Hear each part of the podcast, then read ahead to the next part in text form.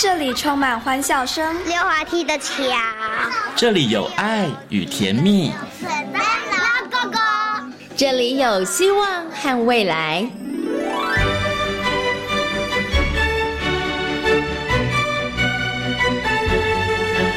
遇见幸福幼儿园，遇见幸福幼，遇见幸福幼，遇见幸福幼儿园。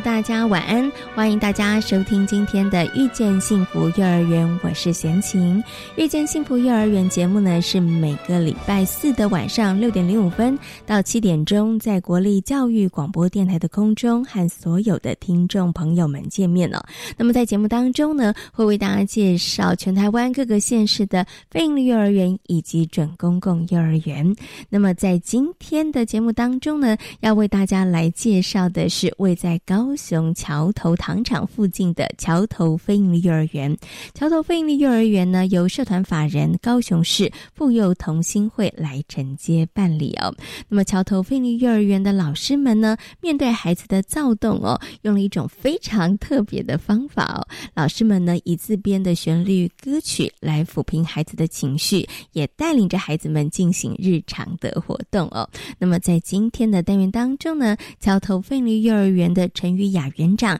以及潘莹莹老师将分享桥头菲尼幼儿园非常具有特色的教学内容。那么在节目的后半段，那么进行单元是大手牵小手。那么在今天的大手牵小手呢，为大家邀请到的是树德科技大学儿童与家庭服务学系的李淑慧主任，来到节目当中跟大家呢分享菲尼幼儿园公司协力是如何来共同合作，为幼儿打造更优质、更好的学。习跟成长环哦，好，马上呢来进行节目的第一个单元——幸福幼儿园。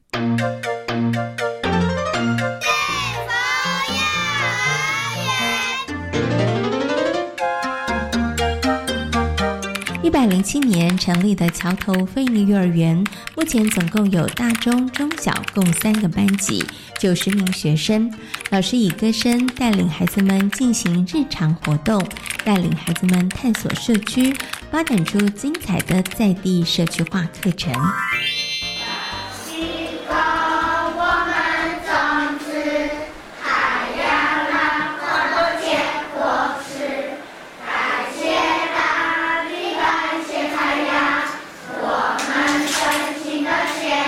在今天的幸福幼儿园呢，先请来到了位在高雄的桥头飞鹰幼儿园，很高兴的呢，要为大家访问到我们桥头飞鹰幼儿园的陈宇雅园长以及我们的潘莹莹老师呢，邀请两位呢来跟大家好好介绍一下桥头飞鹰幼儿园它的一些教学的理念跟特色。首先呢，先给我们的陈园长问声好，Hello，园长您好，啊，大家好。对，那接下来呢，为大家介绍的是我们的潘莹莹老师，Hello，莹莹老师你好。你好，大家好。是，那我想的是不是可以先请园长来跟大家分享一下哈？因为其实桥头非营利幼儿园它是位在高雄的桥头国小内哈。那其实我知道了，我们在访问前呢，园长稍微讲一下哦，当年 没有当年啊，一百零七年在成立的时候，其实那个时候有一点点辛苦啦哈，因为在工程的部分上面。那所以我想是不是可以请园长，我们先来谈谈好了，当时为什么会在这个地方，然后成立了这个桥头非营利幼儿园好吗？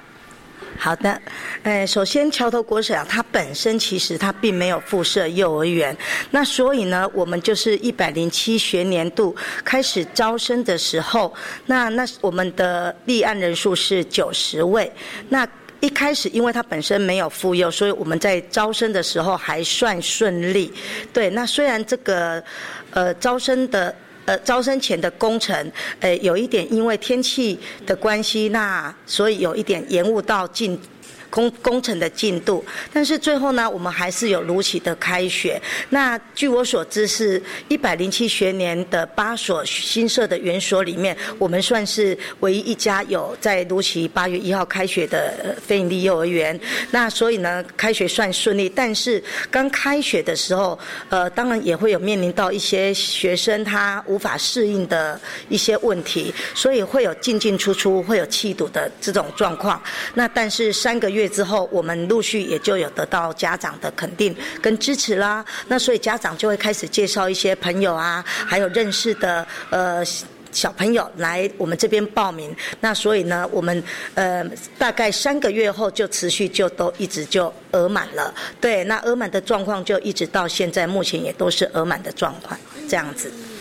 好，所以刚其实啊，园长提到了，因为真的一个新的园所要成立，真的很不容易了哈。前面其实要经过一些磨合，然后还有个这个多方的这个配合。那刚刚园长有提到了，就是当时在一百零七年的时候，其实高雄市那时候就是呃那个学期准备要开设八家的非营利幼儿园。那但是呢，桥头非营利幼儿园虽然工程有点延宕，还是如期的完工了。那其实刚刚园长跟贤婷说，哦，真的要非常感谢桥头国小 校方，就是我们的场地方，他们其实。大力的这个协助哦，那我知道其实桥头菲利幼儿园跟桥头国小，其实我们呃算是一个非常非常密切的伙伴关系，所以我们在很多的部分上面，其实也互相有一些资源共享啊，或者是一些活动可以参与的部分。那这个部分上面，我想是不是可以请园长来跟大家分享一下呢？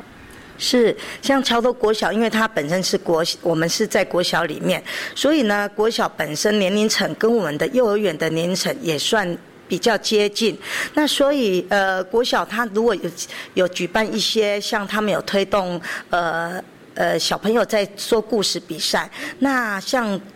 教学主任他就有提到说，那是不是我他们的学生可以入园来说故事给我们的小朋友听啊？那我们当然说哦，非常欢迎哦，因为小朋友说故事对我们来讲，呃，孩子是喜欢的，因为等于是大朋友讲给小朋友听，那他们的大朋友可以训练到他们的呃有一些临场经验，那我们的小朋友会觉得说啊，有故事，有精彩的故事可以听，当然更好。对，所以其实孩子的呃那种。呃，聆听的那种目光全部都聚聚焦在那些大哥哥大姐姐身上，那我就觉得这也是很好的一个资源。那除了有说故事，他们本身会有一些大型的活动，包括如果办校庆，也会开放让我们就是邀请我们进来参与他们的呃校庆活动。那也顺便让我们社区的民众也知道说，哦，桥头国小本身有一家。非盈利幼儿园这样子，对，所以也顺便让周嗯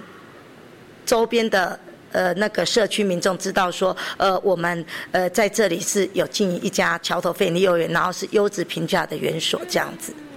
所以其实，在这个国小部分哦，他们其实也有很多的机会啦，哈，然后让这个国小的小朋友跟呃这个幼儿园的小朋友，他们其实有互动的一个机会。像刚刚园长提到这个，我就觉得是彼此都是很好的一个学习，对不对哈？呃，幼儿园小朋友可以听故事，然后呢，国小的这个大哥哥大姐姐们，他们可以练习口语表达的能力哈。那透过一些活动呢，的确社区的居民会知道，哎，在桥头国小有一个桥头飞鹰幼儿园，所以呢，其实在这个桥头。飞利幼儿园他们的课程里头，其实也有一个部分，也很希望可以跟社区在地化，然后多做一些连接。所以我们的课程上面，是不是在这个部分上面，它其实琢磨是比较多的，在社区跟在地化的部分上面。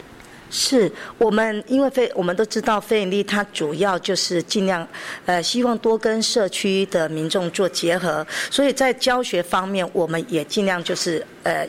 呃，要往社区方面去探索。那因为第去年一百零七学年度的时候，我们是先循序渐进的，就是走入社区。那我们桥头本身社区的呃特色其实还蛮鲜明的。呃，桥头本身就是有桥头糖厂，还有那个桥头火车站，跟在地的特色小吃就是桥头肉包。那我们先从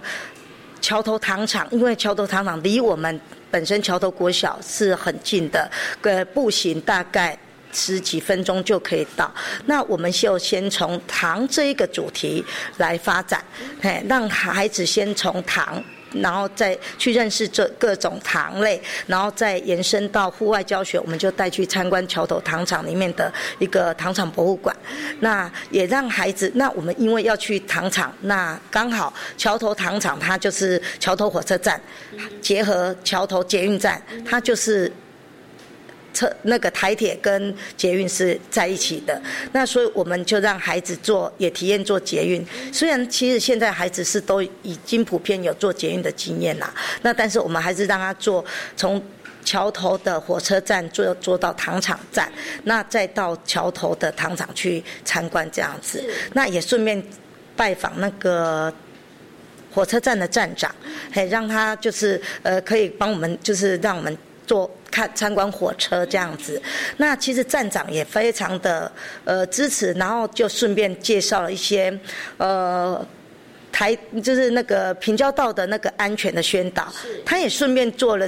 借由我们去参观他们的呃火车站，那也顺便宣导了那个呃注意他那个平交道的安全，那让我们小朋友也多吸收了一个这方面的一个知识，那所以我们也非常感谢那个桥头火车站的站长的帮忙，这样子。那我想接下来就要请这个莹莹老师来跟大家分享一下哦，因为莹莹老师是带这个中大班的同学嘛，哈，所以先请问一下莹莹老师啊，你是在地人吗？呃，我不是，我是屏东人。好，那就可以好好问一下啦。你看，不是在地人的莹莹老师，你要怎么样带着小朋友一起去认识在地文化呢？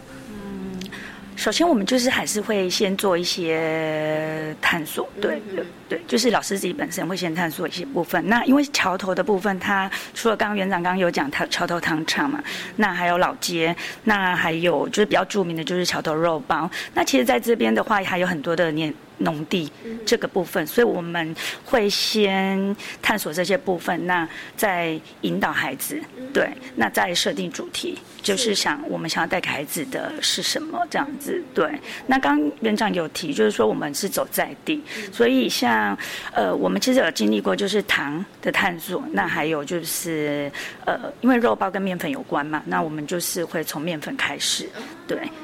在这个探索过程当中，那怎么样去决定这个主题呢？是哎，老师们观察孩子们，他们对哪个比较有兴趣，还是说老师觉得哎，孩子们比较可能适合在这个年纪来学习的主题呢？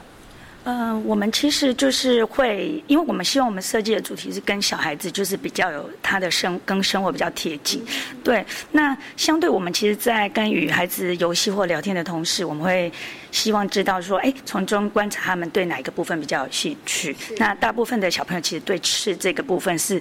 兴趣比较大的，对，所以我们就。呃，第一刚开始的主题就是走糖，然后之后就是呃走面粉。那因为面粉其实有很多的可以去探索，比如说面包啊，比如说呃肉包啊，对。那我们就是从这个部分去让孩子讨论。那讨论之后，我们会让孩子投票，对。那我们就是只有跟孩子讨论，然后投票的过程，然后再去呃思考说我们应该怎么去引导孩子。对。那我想可不可以请英老师来谈一下，那关于肉包跟面粉这样子的一个活动教案哈？那孩子对吃的有兴趣吗？那你们是怎么样进行的呢？只是带孩子去看看说，哎，哪一家肉包好吃，还是呢有机会让孩子他们可以自己做做肉包，还是你们发展出一个什么样子的课程内容呢？嗯，基本上我们是希望可以跟社区。有相关对，那因为我们本身我们的孩子基本上都是桥头这边的，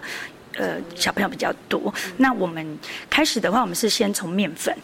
我们先从面粉认识面粉，然后因为面粉的种类很多，我们会让孩子先触摸，然后闻，然后观察。那孩子他们其实在这个过程中，他们就会开始发现说，哎，中中筋、低筋。的差异对，然后接着我们就是会带领孩子就是揉面团，那水加的量每个小孩子其实加量不一定一样，那揉出来的效果也不一定一样，那大家就会从中去讨论说，哎，为什么你的是比较硬，那我怎么比较软？对，就是从这个部分。那在我们其实就是真的会教小孩子做，我们先从馒头开始，然后做水饺。对，就是让孩子是动手去做，那做出来孩子其实就会说，哎，为什么你的比较好吃，我的比较不好吃？那我们经历过就是动手做的这个部分和平常部分之后，我们会带领孩子真的就是走到社区里面去参观，哎，比如说老街有面包店啊，那有桥头肉包店，那我们去看师傅他们实际怎么去呃操作。对，那孩子从中呃过程中就会发现说，哎。这个师傅可能他有加了奶油，我们可能没有加，或是师傅在揉的力道好像跟我们不太一样。那我们这边其实很比较鼓励，就是我们是鼓励孩子，就是把自己的意见表达出来。那在观察的过程中，每一个孩子看的角度不见得都是一样的。那大家讨论的过程中，其实每个孩子都有不同的吸收。对我们是借由让孩子实际的操作及观察。对，那不是比比如说一些呃比较。自私的去告诉他是这样子，其实还是没有思考。对，所以我们会希望孩子是勇于表达他自己的意见，对对是。好，所以其实刚刚从英英老师分享里头，我觉得有一个很有趣的一点哦，像有一些呃，可能是先去观察，先去了解，然后再回来教室里面，我们可能动手做。可是刚刚莹莹老师分享的是，其实我们是先做一些基本的资料的认识跟了解之后，然后小朋友先做，做了之后，可能他们会就觉得，嗯，为什么跟我平常买的不一样？为什么跟那个街头的那一间卖的不一样？然后这时候他们其实就有很多疑问了，然后他们也有过他们一点点自己的经验，这时候他们再去看的时候，其实他们应该在那个观察上面，或者是在提问上面，我觉得应该会更精准吧。对，然后有一些孩子他就会很兴奋，他就会回去，回去家里就跟爸爸妈妈说：“哎，我在学校做的跟我看的不一样。”那他们会一起在家里跟再继续做，然后拿来跟老师分享。所以其实我们这边的家长他们其实都蛮支持我们的一个呃我们的对教学方法和我们的一些课程内容。对，然后我们也会带领孩子，就是说除了吃，除了。动手做，我们会让他增加，比如说艺术欣赏。对，我们会介绍，哎，因为面粉是麦子麦做的嘛，然后我们就会介绍麦田的话，然后呃，经由麦田的话，我们会让他们观察颜色，然后我们会讲可能泛古的故事，对，就是由绘本，然后简单让孩子讲。那其实孩子们在听完。多次，我们其实会一直重复。那孩子其实每个孩子听到的点不见得是同一个点，但是他们会回去分享。我们主要也希望孩子是将学校的一些呃吸收到的回去跟家人分享。对，所以其实家长的回馈都蛮大的。对。好，那其实呢，在这个桥头非营利幼儿园呢，除了我们刚刚讲的教学上面的一个很重要的特色，它会呃结合社区在地化之外呢，其实啊，刚刚园长跟贤宁说，哦，我们还有一个特色很棒，就是我们的老师都很有特色啊，还所以我想接下来请园长跟大家来分享一下，哎，为什么桥头非营幼儿园的老师很有特色呢？他们的特色在哪里呢？呃，他我们老师其实每一位老师都有属于自己的专长。那当然，哎，每个老师的专长都不太一样。那我们这里有有有一些老师喜欢用歌声来带领孩子，就是进行行进阶的一些专注力啦，跟跟投入的一个。呃，引导这样子，那这个歌声呢，是他们不见得就是呃一定要唱某一些歌，他们有可能是自发性的唱。那怎么唱，这个就由我们的那个英英老师可以来为我们补充说明。对 对，就知道我们的老师他是怎么样用歌声来带领孩子进行他们所要进行的活动，或者是他们可能走出去跟走进来都是一边唱一边一边进来，对。所以孩子，我发现孩子是专注的，他不会想要说哦，呃，有的孩子他没事，他有可能边走会边推挤，或者是他就落就脱队了。但是当你用歌声的时候，孩子是会专注在老师身上的，这样走比比你在一般传统次看起来都是来。对，是按照口令，但是我们这里的老师不会这样，我们是用歌声。我说这一点我还蛮支持我们的老师，可以持续这样子做，这样子。好，那我们接下来就要请很会唱歌的莹莹老师 来跟大家分享一下好了。好，莹莹老师为什么在教学的时候会用歌声？是不是就像刚刚园长说的？哎，觉得用吼的或者是发号施令的方式，其实还。有的时候不一定哦，你讲的声嘶力竭都还能够让孩子关注到你，但是开始唱歌的时候，小孩子就会哎，慢慢的把目光放在你身上。刚开始是因为这样子吗？嗯，因为曾经就是看过一些幼儿园老师，那他们可能就是会用比较权威式的方式在引导孩子。那我觉得那样呃看起来效果其实就是只是孩子呃当下可能 OK，就是可以接受，但是。没有办法，就是彻底的改改变孩子的这个行为。对，那后来我就是有尝试用歌声，那我发现其实歌声会比命令式、权威式的语言会更好，孩子更能接受。对。那请问一下，莹莹老师，你通常是什么时候唱歌啊？哦，我随时随地都在唱歌。这时候大家就不了解了，老师要上课，哎，那是上课的时候也是用歌声在唱吗？还是说有一些特定的，比如说呃，整理可能队伍的秩序啦，或者是准备要吃饭？对，这个可能大家真的不了解，怎么样把歌声真的在这个课堂当中，然后实际的来运用呢？嗯，比如说现在是武汉病毒比较严重，那我们会鼓励小孩子洗手，那我们就会唱洗手歌。对，那。我就唱一小段，好，就是洗洗手呀，洗洗手呀，我们排队洗洗手，不要忘记，不要忘记，洗手是错冲碰擦，对，就类似，比如说，我们希望他可以，呃，这呃，可能他们在比较躁动的情况下，或者是有一个我们希望他可以有目的性的，比如说洗手，那我们就会把歌曲带入。对，那比如说吃饭的时候，我们希望他可以，呃，因为农夫是一个很辛苦的部分，所以我们就会希望说把农夫的辛苦带进去。那我们就会有带可能自编一些歌曲。大地供我们种子，太阳让花朵结果实。感谢大地，感谢太阳，我们真心的谢谢你。比较随性的，但是我们。每天都会唱这一首，那孩子久而久之，一开始其实可能刚开始第一次不是那么熟悉，但是他唱到后面，他歌词他记住了，意义他知道了，对，这是我们想要带给孩子的，而不是比如说权威性的，就是说，哎，一二三，赶快排队排好，对，类似这个部分。但我觉得这个对呃。学龄前的孩子，其实我觉得歌声比权威，或是说柔和的部分，柔和的语言对孩子来讲是比较容易让他接接受。的，对。就是刚刚莹莹老师说的，用歌声可能更温柔，那孩子他们其实能够接受，其实可能这个接受度会更高一点点哈。好，我想最后呢，要请我们的这个园长跟大家来分享一下啦，就是呢，桥头分营幼儿园从一百零七年成立到现在，其实很快一年半已经满了哈，马上就要进入两岁生日了。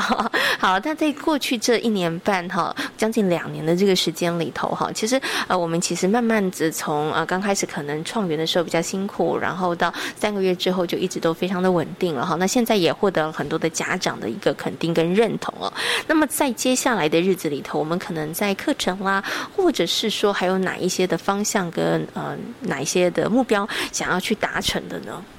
呃，我们刚刚都有听到，我们学呃，我们老师他喜欢用歌声来带领孩子进行一些洗手啦、吃饭啦，还有就是一些行进间的一些音乐的带领。那所以表示我们的老师是希望孩子是都很很喜欢唱歌这个部分。那除了喜欢唱歌之外，当然也孩子回去会跟家长做分享。那做分享的话，家长他也会回馈说奇怪，那这些歌好像就是呃没有听。过那询问老师之后，原来是老师在在学校有教孩子唱。那回去也发现，呃，家长也发现说啊，那孩子好像会自己改编歌词，跟老师原本所教的不太一样。哎，那也跟。也也来跟老师做分享，说，哎，老师你们是又改成教了怎么样子的歌词吗？那老师发现说没有，那原来是孩子自己创创意改编的，那就觉得说那这样很好，发我们就也从这样子的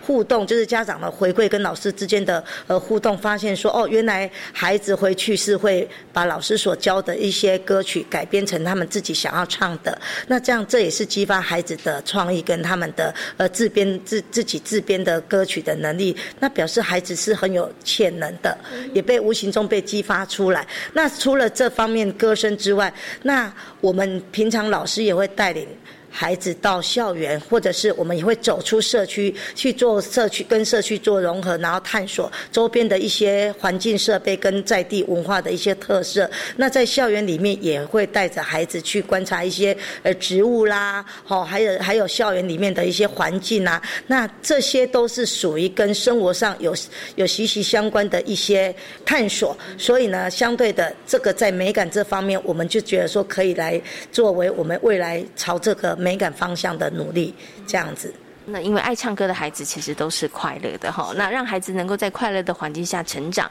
也是非常重要的事情。所以呢，呃，除了我们之前哈，我们在过去这个一年半两年时间在社区的课程之外，呃，刚刚园长也提到了，希望接下来我们可以朝着这个美感哈、音乐的这个部分上面哈，其实可以琢磨更多哈，让整个幼儿园里头都洋溢着幸福快乐的歌声。好，今天呢也非常谢谢我们的陈雨雅园长，也非常谢谢潘莹莹老师跟大家所做的分享，谢谢两位。谢谢，谢谢，谢谢大家。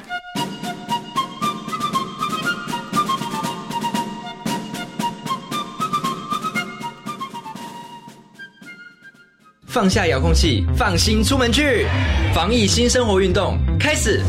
去享受汗水，享受阳光，享受现场，享受真实，享受美食，享受安全，享受风足，享受无拘无束，享受日常如常。戴口罩，勤洗手，保持社交距离。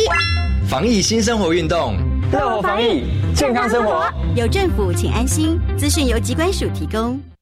大自然的声音我喜欢，鸟叫声、蝉鸣声、海浪声、风吹声。哇！教育电台最夯的暑期活动——环境教育儿童广播营开跑喽！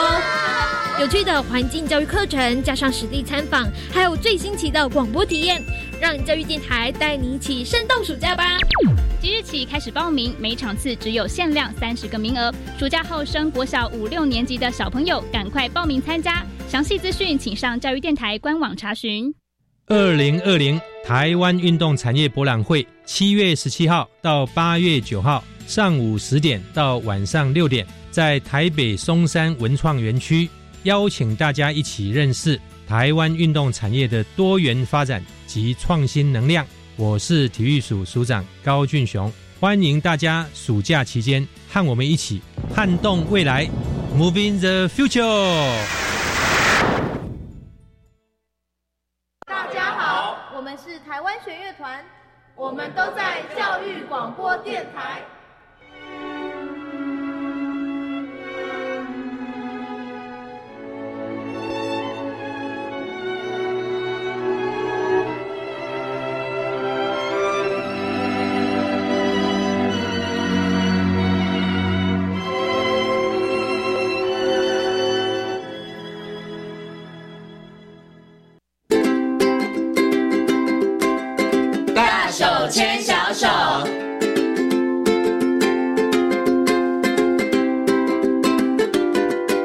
是教育广播电台，您现在所收听到的节目呢是遇见幸福幼儿园，我是贤琴。接下来呢，在我们节目当中呢，要进行的单元是大手牵小手的单元。很高兴的在今天单元当中呢，为大家邀请到树德科技大学儿童与家庭服务学系的李淑慧主任呢，呃，主任来到节目当中呢，跟大家谈一个其实还蛮重要的问题哦，就是在非营利幼儿园当中呢，其实它有一个非常重要的目标，就是公司协力。所以呢，我们今天呢，要就这个部分呢，好好的请主任来跟大家谈谈，到底怎么样可以让公司协力，然后让整个幼儿园的运作，它其实是可以更顺利的。对于孩子来讲，是一个更优质的学习环境哦。那首先呢，先等我们的主任问声好，Hello，主任您好，哎，先请您好，各位听众好。是，其实非营利幼儿园里头呢，它很特别的有一个部分，它就是公司协力的这个部分。这跟很多其他的，不管是公幼或者是私幼来讲，它其实是。完全不太相同的，对不对？所以我想，是不是可以先请主任跟大家谈一下，就是当时我们在设计非营利幼儿园这样子的一个制度的时候，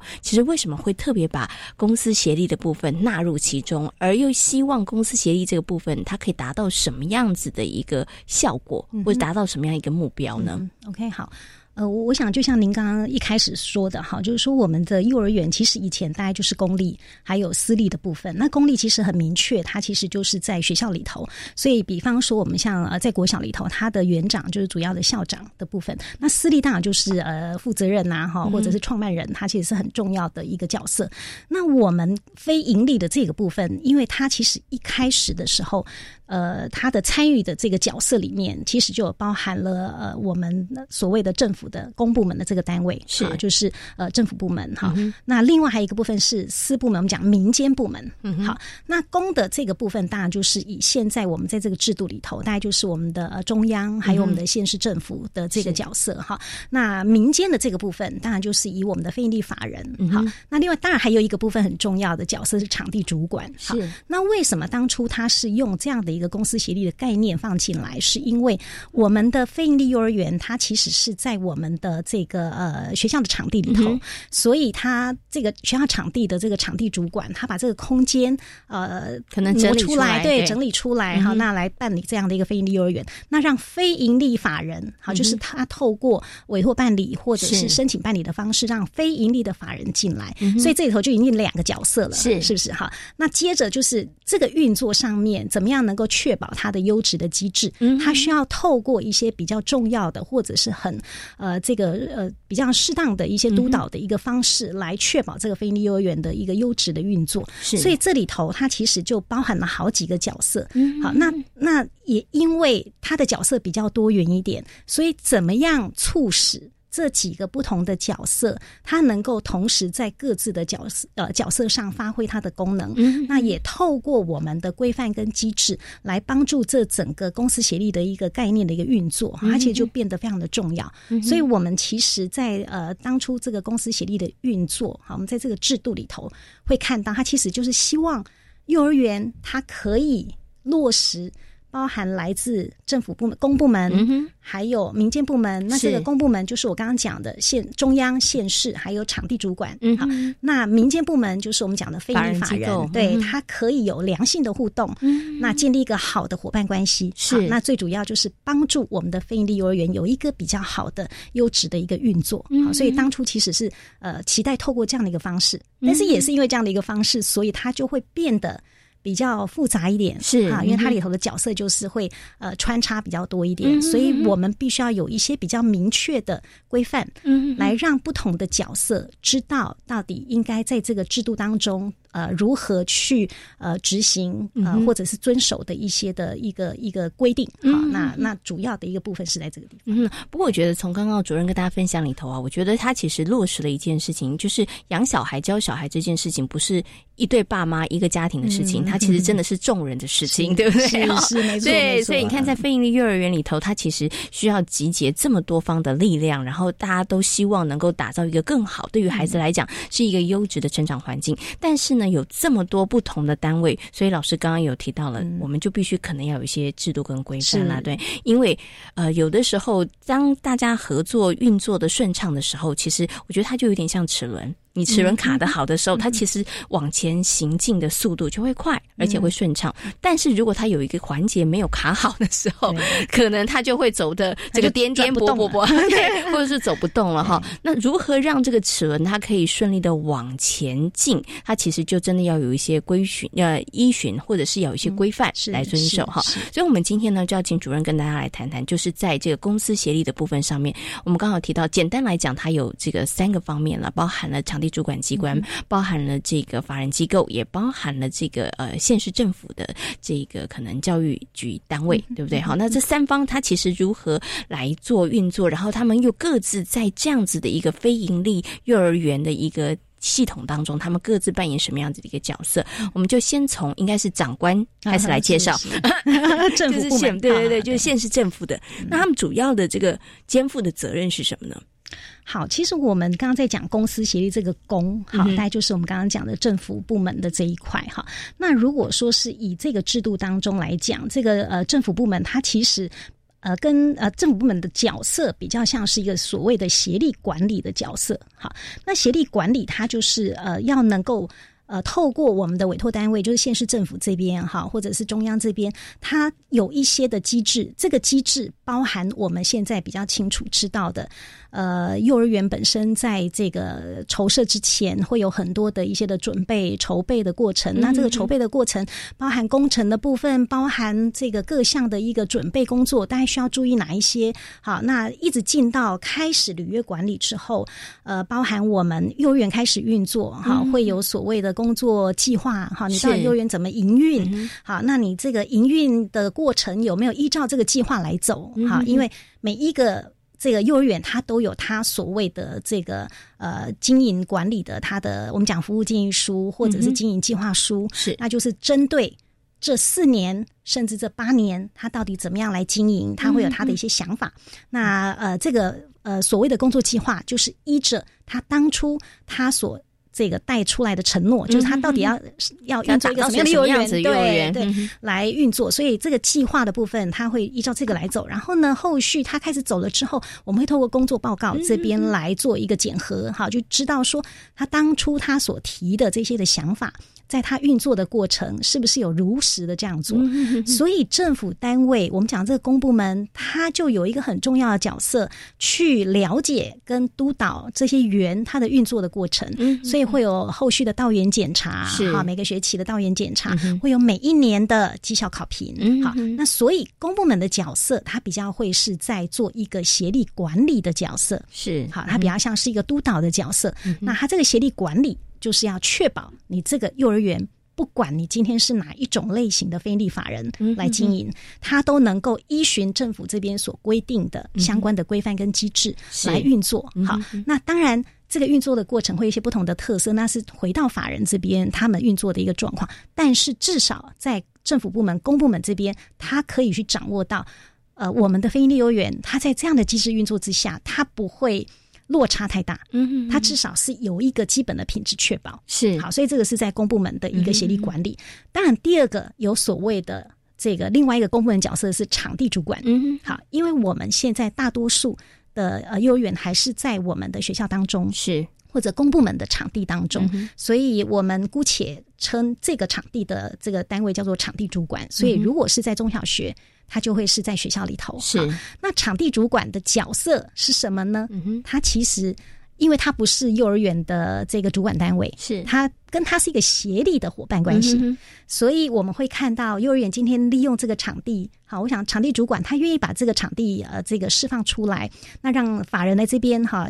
营运这一个幼儿园，那所以包含在环境的这个分享、空间的分享，甚至运作之后很多的这个呃活动上面的共享，它可能很多细节部分上要。对对对对对，大家就是可以互相好。那当然，呃，在这个过程，其实他们就是跟呃场地主管就跟幼儿园这边其实就有非常多的一个互动的关系。所以，他呃场地主管虽然算在政府部门里头，但是他其实不像。我们的县市政府，嗯，它有那么明确的，算是一个督导的单位，它其实比较像是一个协力的伙伴，嗯，好，比较像是协力伙伴。那第三种，当然我们讲非营利法人是好，那这个非营利法人，他其实就是来承办这个幼儿园的一个很重要的一个角色。好，那以我们目前非营利法人的这个部分，它比较是在协力服务的这个部分。嗯哼，好，那协力服务，当然每一个非营利法人，他背后的资源不一样，哈，他有的这个呃这个特色。或者是他的专长哈，各方面他们发展的特色不一样的时候，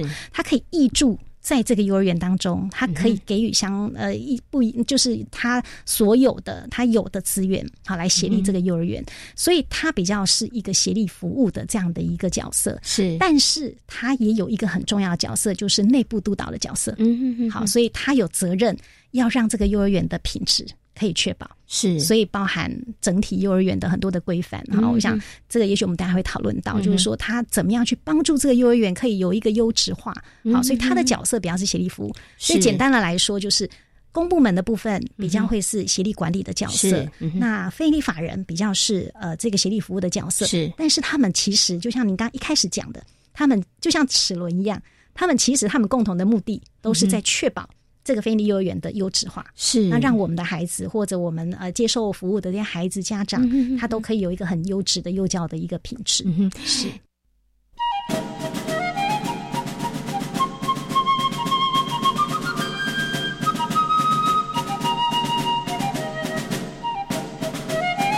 其实我采访这个非营幼儿园啊，这几年下来，我越来越觉得哈，其实，在非营利幼儿园它整个的构想跟架构之下，一个幼儿园要经营不好，真的不容易。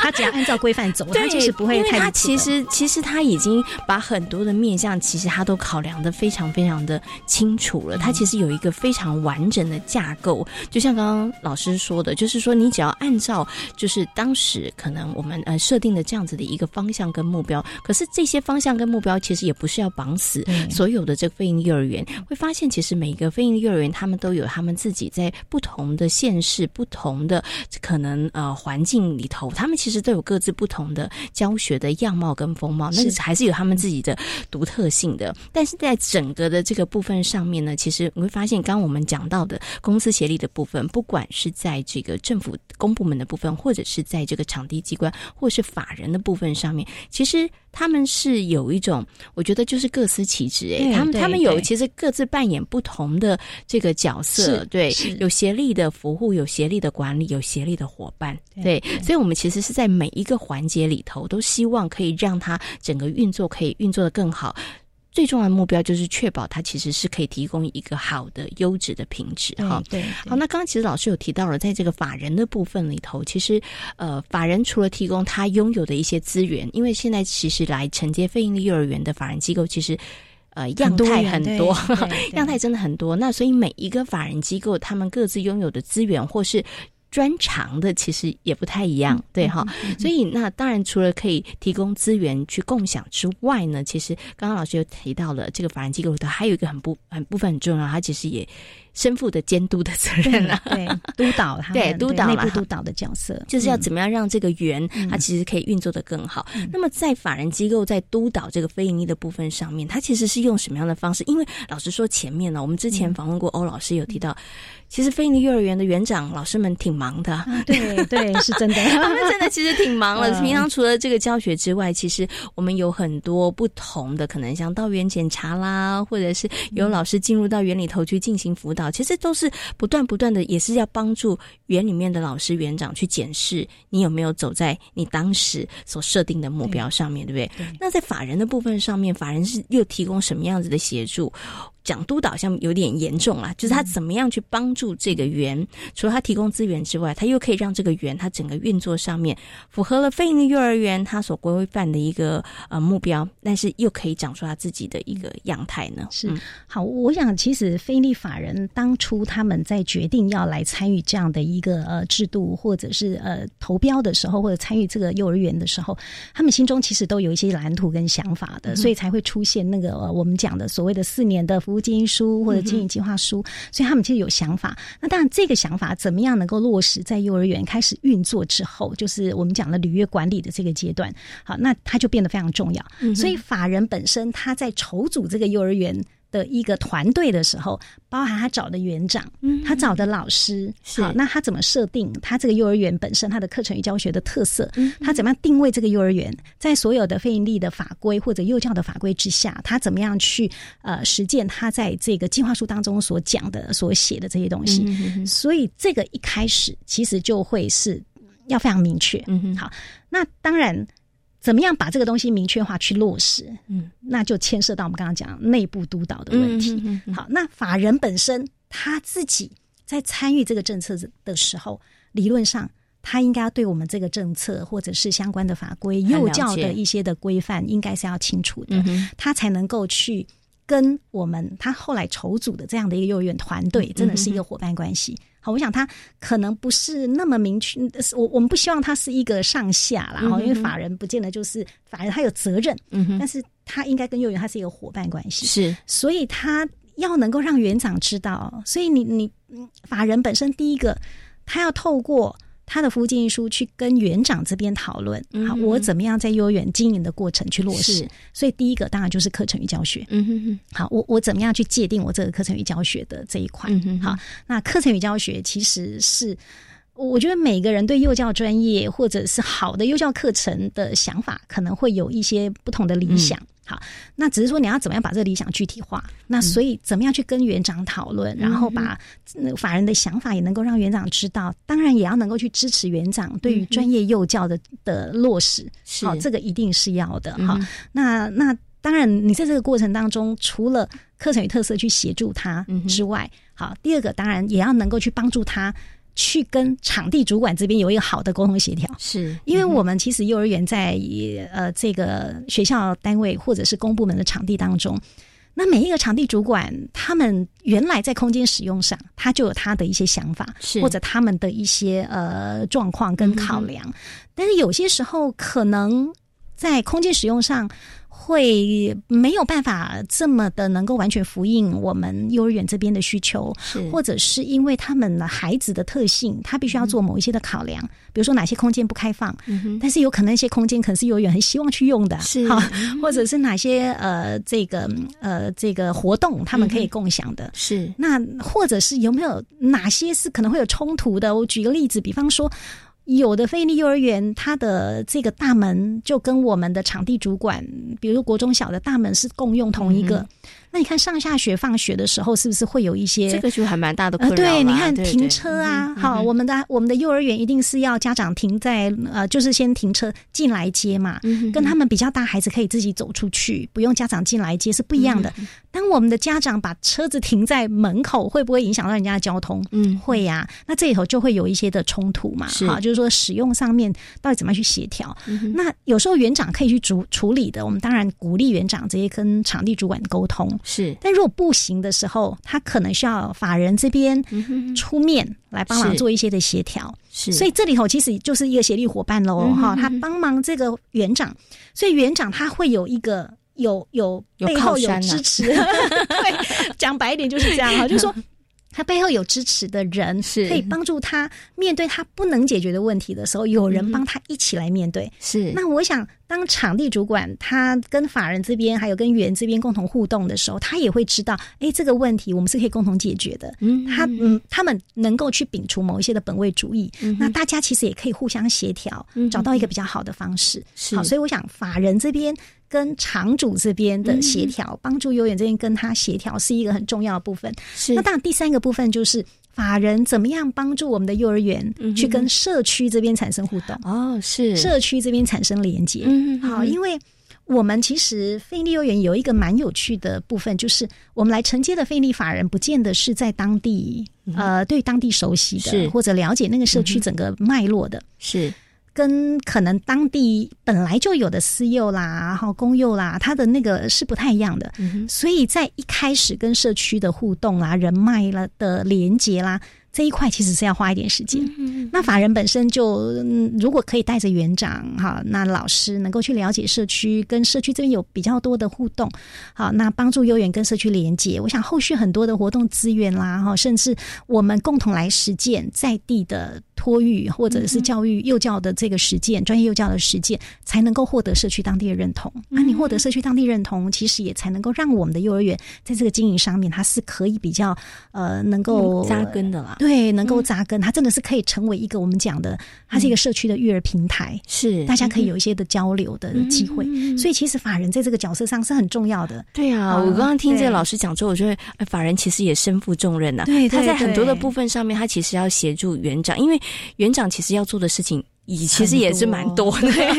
那同时他也要可以帮忙跟公部门这边有一些的互动啊，是因为也有时候。经营上面，或者是遇到某一些法规的解读，或者是制度不是那么了解的时候，怎么样去帮助园长哈，或者是呃需要法人这边协助的时候，他其实也是一个很重要的角色。嗯，OK。所以其实啊，我觉得从刚刚主任跟大家分享里头，我发现他其实真的是环环相扣诶，他有很多的部分上面，其实真的就是一个扣着一个哈，不是没有。不太可能，就是说，哎，我法人只是负责去承接了这一个非营幼儿园之后，然后我就把它全部都丢给园长。其实这样对园长来讲，其实他的负担真的太重了，因为他其实也有很多的部分上面需要去做一些协调，或者是要经过一些时间的磨合。那这个时候，其实法人机构他其实就应该要出面来提供一个协助。所以，刚刚老师才会讲说，哎，法人机构它其实是一个协力服务的。一个角色对，然后怎么样可以让这整个园它的运作上面其实是可以更加的顺利？但是我最后想请问一下老师一个问题，因为刚刚老师呢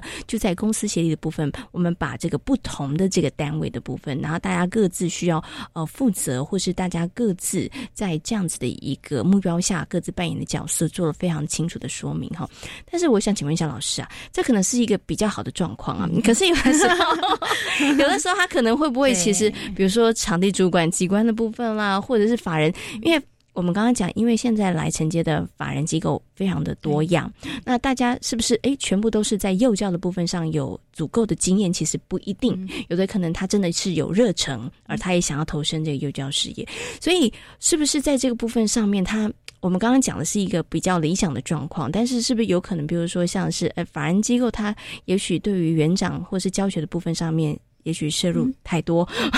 或者是说，哎，可能场地主管机关，可能他们可能刚开始，哎，对于有一个非营利幼儿园进来，他们其实真的也需要一些时间啦，哈。所以在这个部分上面的磨合，它是不是真的也就是需要一些时间，然后不断不断的一直在做一些调整啊？确实，确实，您刚刚点出一个点，就是说。理想的状态就是这几个角色，他各司其职，然后他在这里头找到平衡，那可以让园长他也可以从不同的角色当中，他能够得到协助。对对对，得到协助。但是万一这几个角色有一些冲突的时候，老实说，园长其实也是要有某一些的能力，能够去掌握跟协调。是，但是也确实就是说，因为我们现在呃非营利幼儿园的元素是多的哈，我想会需要非常多有理想，然后愿意来做。做这样的一个协力的非营利法人哈，所以所以非营利法人的背景的这个特色，当然在法当中是有规范的啦哈，包含现在的呃，包含财团法人啊，就是一般的学校法人哈，那包含呃社团法人哈，包含一般的这种这个跟幼教啊、家庭啊、儿童教育有关的这些财团法人哈，那工会啊等等这些，它其实都是可以的。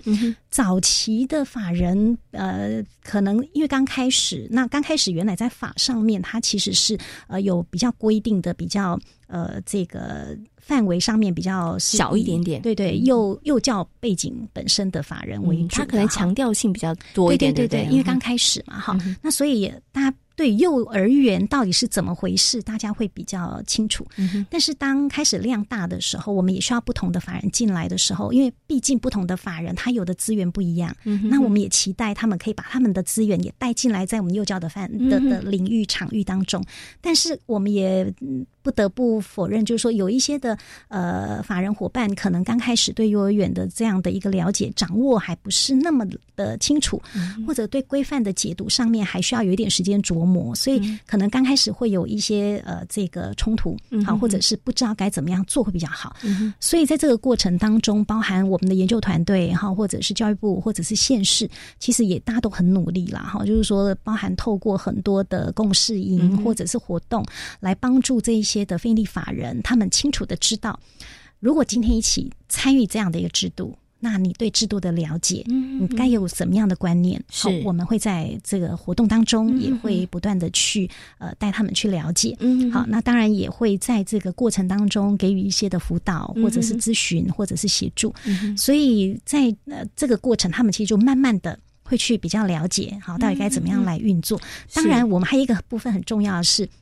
呃。因为我们的费力的幼儿园已经运作几年，其实有很多的幼儿园做的是非常好的，很多的法人他们在运作的经验上面累积了非常多，它也成为一个非常好的一个一个现场，可以让我们的政府机关这边或者是我们在办活动的时候，我们可以把呃这个包含我们的法人或者是幼儿园也带到那个现场。去了解，对对对，去了解，就说，哎，可能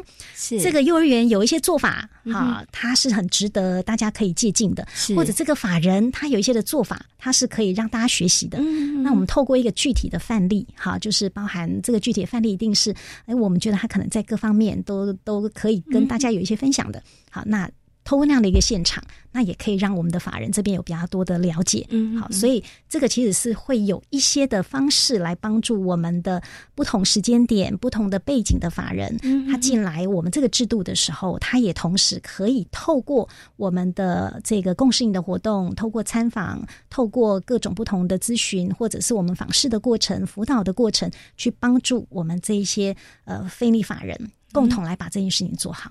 其实这真的是很不容易的事情啊，因为可能大家会知道说，哦，有不同的法人去承接，但是不是只是哎，法人委托他来承接办理之后，其实可能政府部门单位我们就不管了。其实不是，不是，后面还对后面其实我们还做了非常非常多的努力哈。我们希望有不同的法人来，他其实可以带来不同的资源，甚至他可能我们可以碰撞。出撞击出不一样的这个火花。对，尤其对于幼教现场来讲，我们其实真的需要很多样态。对哈，希望能够这个可以不同的展现不同的这个样貌，但是。可是很重要是要怎么样确保我们是在一个优质的一个教育环境之下，所以其实做了非常非常多的设计，像刚刚主任提到的哦，原来我们后面还有很多的共事营，对，我们还有很多的可能是分享或是讨论这样子的一个机会，其实就是要确保大家其实我们都是走在同一个。大的方向上面哈，希望能够为孩子，然后真的是打造一个优质的一个教育的环境哈。